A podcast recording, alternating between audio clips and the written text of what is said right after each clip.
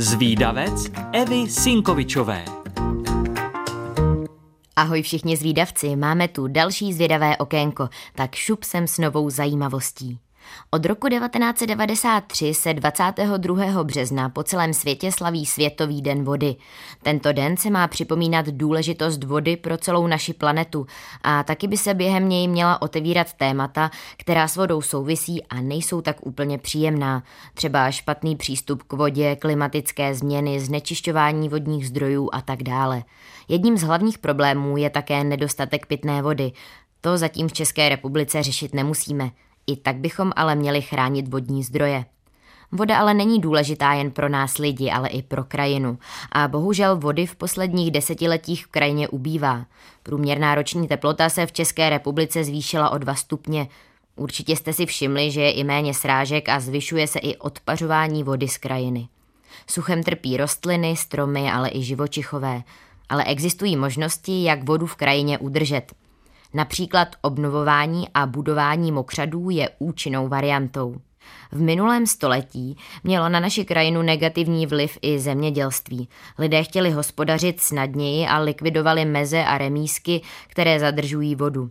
Z polí se stávaly obrovské lány a dělalo se vše proto, aby byla půda na polích úrodnější, což ale vedlo k vysušování polí.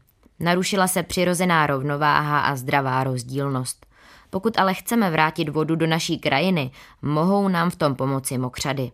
Na vodních tocích by se měly vytvářet meandry, tedy takové zákruty.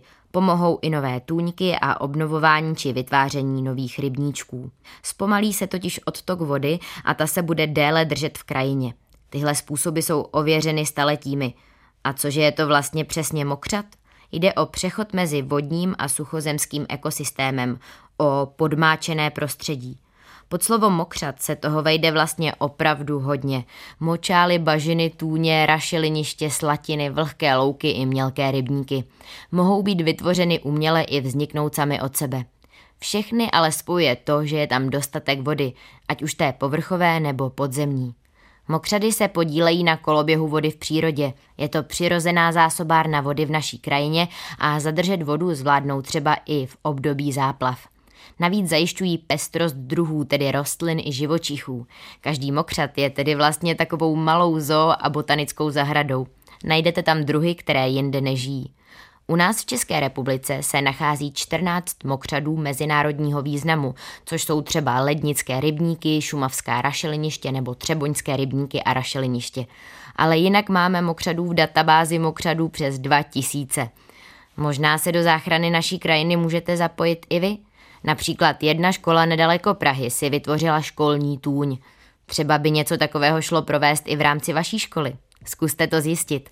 Určitě ale pomůže i to, když budete šířit zprávu, jak moc jsou mokřady v naší krajině důležité. A ještě jednu věc vám nesmím zapomenout říct moji zvídavci. Tento díl byl připraven ve spolupráci se školním vzdělávacím programem Recyklohraní. Díky informacím od nich už víme, jak to s vodou v naší krajině je a proč je potřeba ji chránit. Holky a kluci, pokud chcete o důležitosti vody někomu vyprávět, ale nestihli jste si všechno zapamatovat, tak nevadí. Už teď si to na webu Rádia Junior můžete poslechnout znovu, kolikrát chcete a pokud vás napadá nějaká zajímavost, o které moc lidí neví, tak mi určitě napište a třeba se objeví v nějakém dalším dílu z výdavce. Tak ahoj! thank you